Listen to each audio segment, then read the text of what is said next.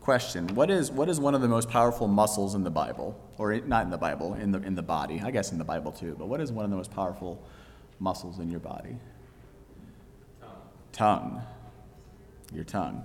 There's lots of muscles in, in your body, but uh, yeah, the tongue is, is definitely one of the most powerful muscles that, that anybody has. So I'm going to be speaking a little bit today about the tongue and more so about. Um, yeah, the power of the tongue and, the, and what it can do. Finish the sentence. Sticks and stones may break my bones. What? Is that true? That is not true. So, sticks and stones may break my bones, but words will never harm me. That is far from true. Um, you know, just like a hammer, you can destroy anything, but you can also build something up. Um, the tongue is the same way. You can, you can destroy reputations. You can, you can hurt people for a very long time uh, with your words. And so in the Bible, when it speaks about the tongue, it usually talks about, more often than not, about the bad side or the negative side, about tearing things down. And, um, and I'm going to go through some of that. But then I am going to close on a positive note on, on how we can bless with the tongue. Um, when you think about the tongue, there's a lot that the tongue can do. And I'm not going to cover all of these, but you know, the tongue can, you can lie. There, there's gossiping, and, and that's a, I won't get into that today. That's a, that's a whole other sermon in itself. But there's, you know, the tongue can betray, belittle. Um, you can have an intimidating tongue, a rude tongue, a gossiping tongue. Yeah, there's, there's lots of things you can do with your tongue, and I'll cover some of them um, today and work through how to tame the tongue and use it as a blessing. So, the first one I'm going to cover is the lying tongue. And while God, you know, He offers abundant grace and forgiveness for all of our, our sins and our missteps, you know, that does not mean that there are no consequences for our actions. And so, if you want to turn with me to Acts chapter 5, I'm going to be reading out of there a little bit.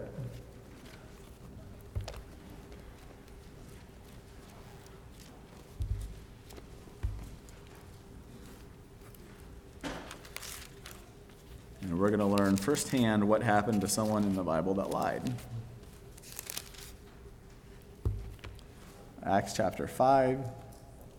And we're going to read 1 through 11. But a man named Ananias and his wife Sapphira sold a piece of property, and with his wife's knowledge, he kept back for himself some of the proceeds and brought only a part of it and laid it at the apostles' feet. But Peter said, Ananias, why has Satan filled your heart to lie to the Holy Spirit and to keep back for yourself part of the proceeds of the land? While it remained unsold, did it not remain your own? And after it was sold, was it not at your disposal? Why is it that you have contrived this deed in your heart? You have not lied to man, but to God. When Ananias heard these words, he fell down and breathed his last breath, and great fear came upon all who heard it. The young men rose and wrapped him up and carried him out and buried him. After an interval of about three hours, his wife came in, not knowing what had happened. And Peter said to her, Tell me, tell me whether you sold the land for so much. And she said, Yes, for so much. But Peter said to her, How is it that you have agreed together to test the Spirit of the Lord?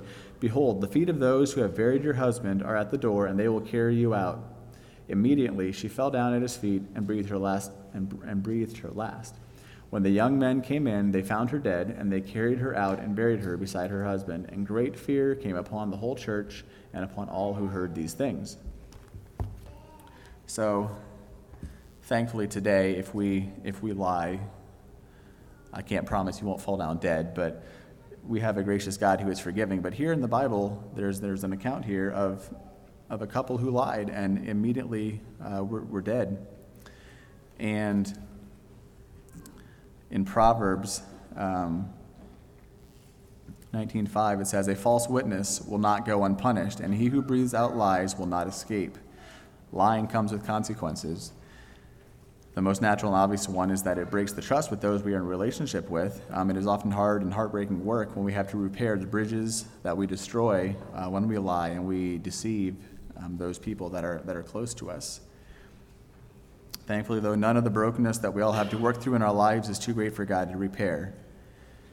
In 1 John 1, it says, If we confess our sins, he is faithful and just to forgive us our sins and to cleanse us from all unrighteousness.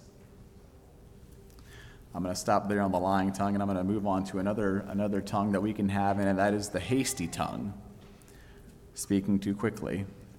Can anybody think of an instance in the Bible um, where a hasty tongue got someone in trouble?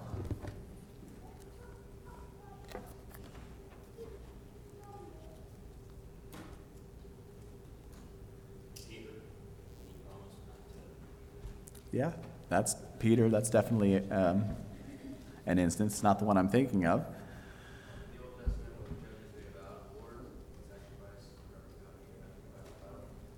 That's the one I was thinking of. So that is found in Judges uh, 11. So turn to that if you care to. Judges chapter 11. and we're going to read verses 29 to 40. And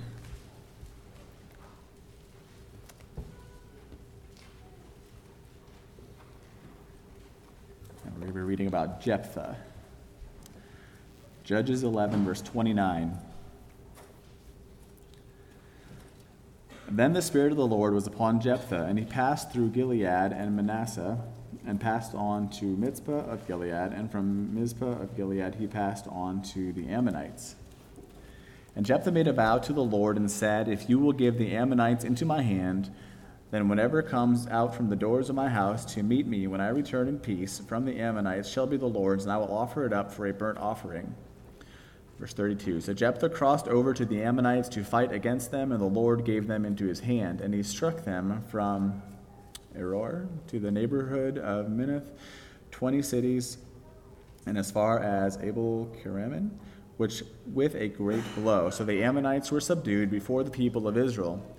Then Jephthah came to his home at Mizpah, and behold, his daughter came out to meet him with tambourines and with dances. She was his only child. Besides her, he had neither son nor daughter.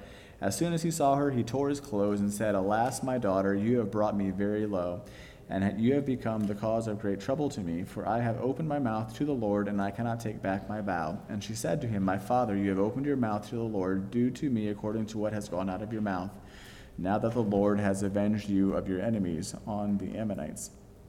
So she said to her father, Let this thing be done for me. Leave me alone two months, that I may go up and down go up and down on the mountains and weep for my virginity, and I, my, I and my companions. Verse 38. So he said, Go then, go. Then he sent her away for two months, and she departed, she and her companions, and wept for her virginity on the mountains. And at the end of two months, she returned to her father, who did with her according to his vow that he, made, that he had made. She had never known a man, and it became a custom in Israel that the daughters of Israel went year by year to lament the daughter of Jephthah the Gileadite four days in the year.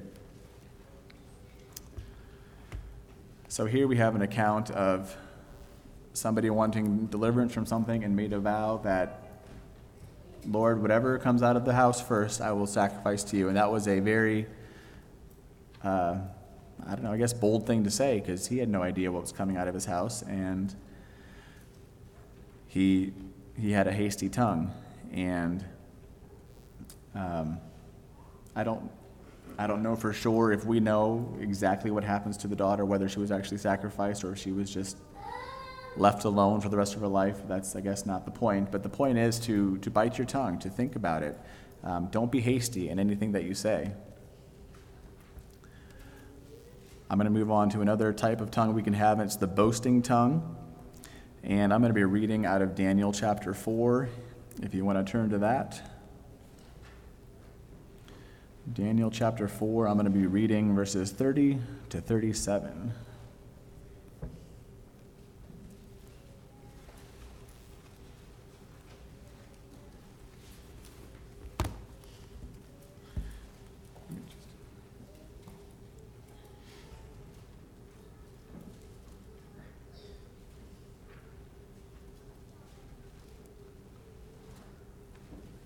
Daniel chapter 4. And we're going to be reading about Nebuchadnezzar. Actually, I think I'm going to start in verse 28 of Daniel chapter 4. All this came upon King Nebuchadnezzar. At the end of twelve months, he was walking on the roof of the royal palace of Babylon, and the king answered and said, Is not this great Babylon, which I have built by my mighty power as a royal residence for the glory of my majesty? While the words were still in the king's mouth, there fell a voice from heaven O King Nebuchadnezzar, to you it is spoken, the kingdom has departed from you. And you shall be driven from among men, and your dwelling shall be with the beasts of the field, and you shall be made to eat grass like an ox, and seven pounds periods of time shall pass over you, until you know that the Most High rules the kingdom of men and gives it to whom he will. Immediately the word was fulfilled against Nebuchadnezzar. He was driven from among men and ate grass like an ox, and his body was wet with the dew of heaven till his hair grew as long as eagle's feathers, and his nails were like bird's claws.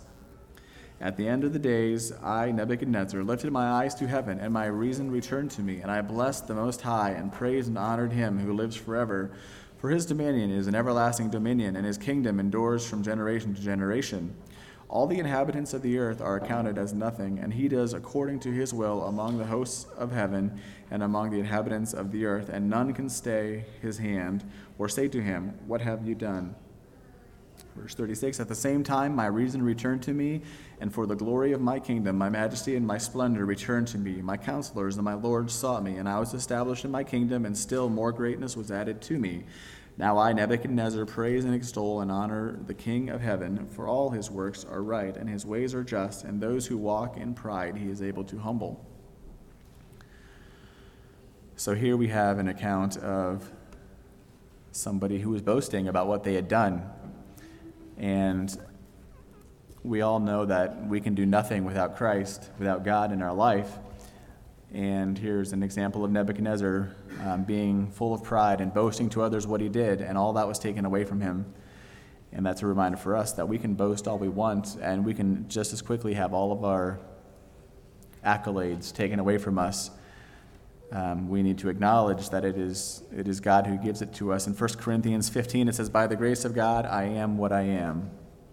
It is nothing that we have done that we deserve what we have. It is only through God that we are who we are. So be careful about a boasting tongue. I'm going to speak of one more tongue. This is, this is more on the humorous side, but does anybody know the definition of loquacious? Because it's a type of tongue. Dave? Yeah, you just run your mouth. You just keep talking. You don't let anybody else talk. You're always wanting the last word, hardly letting anyone else speak. Um, there's a story of, of a doctor who was trying to get some medical information from, from his patient, an older gentleman. And so he was asking this gentleman, you know, these questions, and the wife would just boom, jump in, answer every single question. Every question that he had for, the, for his patient, the wife would answer, and that just kind of annoyed the doctor. And so he sent the wife out of the room and proceeded to ask some more questions to this gentleman that was there, only to find out that he couldn't talk. Um, he was not physically able to talk. And he felt horrible. He was embarrassed. He called the wife back in and he apologized to her. He said, Ma'am, I'm so sorry. I didn't realize your husband couldn't talk. And her mouth just fell open. She's like, I didn't know that either.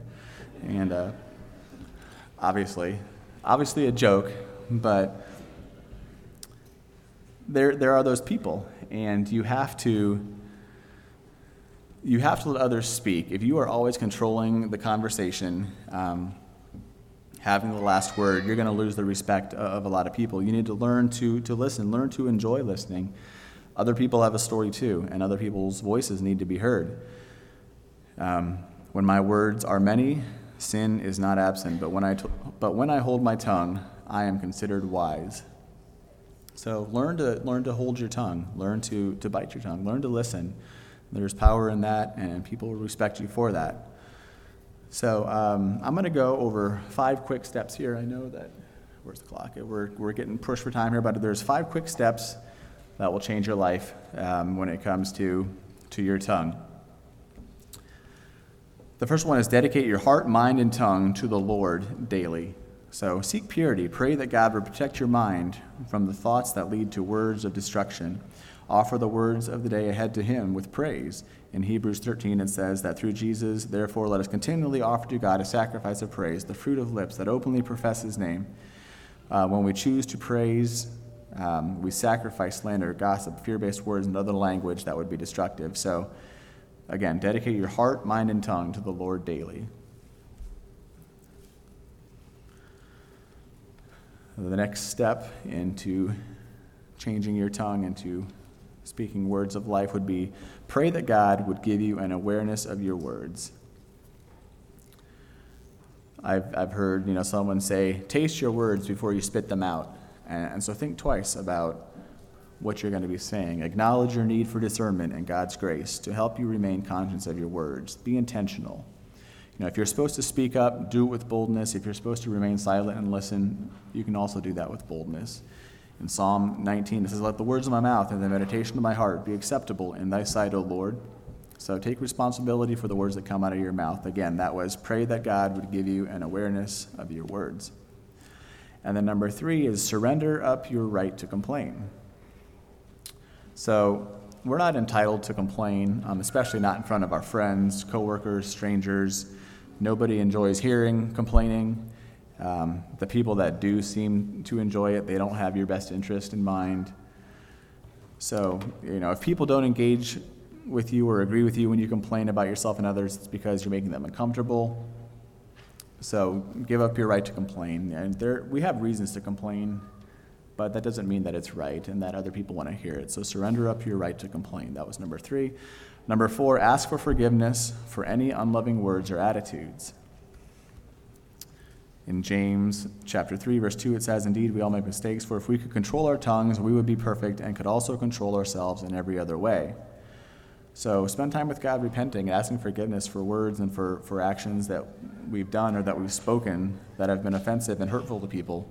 Um, commit to working on changing the way that you speak in order to show love to the world around us. So ask for forgiveness for any unloving words or attitudes and then five, the last one, practice speaking words that will, be, that will bring encouragement, comfort, that will edify and inspire. I'll try to shorten that. So practice speaking words that will encourage, comfort, edify, inspire.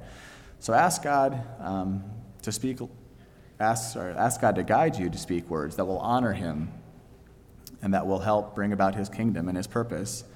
The goal is to speak life and so in, in, Ephesians chapter 4, it says, Do not let any unwholesome talk come out of your mouth, but only what is helpful for building others up according to their needs, that it may benefit those who listen. To encourage means to give support, confidence, or hope. To comfort means to soothe, console, or bring freedom from pain. To edify means to cultivate, develop, and build up. And to inspire means to motivate, excite, energize, and to give life. So spread joy Spread the word of God. Share your faith. Be an example. Share your blessings. Pray for others. Um, everything that we do and say, it must be based on, on truth and on the word of God. And also, we all know that we're going to give an, give an account for everything that we do and everything that we say. So, be careful what you say. I'm going to close here with this little, a little poem. It says, A careless word may kindle strife a cruel wor- word may wreck a life. A bitter word may instill hate. A brutal word, let me just read that again. A brutal word may hate instill. A brutal, I'm going to start over. I'm just butchering this thing. Okay. Pretend you heard nothing of that. A careless word may kindle strife. A cruel word may wreck a life. A bitter word may hate instill. A brutal word may smite and kill. A gracious word may smooth the way. A joyous word may light the day. A timely word may lessen strife, a loving word may heal. Wow. A timely word may lessen stress, a loving word may heal and bless. So, our tongue is very powerful, and we can do two things with it. We can do a lot of things with it, but we can either build somebody up or we can tear somebody down. So, think twice about what you're saying, what people are hearing from you, and I pray that all of us can, um, yeah, have a heart and a tongue that that honors the Lord in everything that we do. So why don't we bow for a word of prayer? Thank you, God, for this morning. Thank you for um, the life that you've given all of us. Thank you that we have sound minds that can make decisions and we can choose to, to do this or to do that, God. And I pray that um, as the children heard this morning, as the adults too, that uh, we could think, you know, what would Jesus do?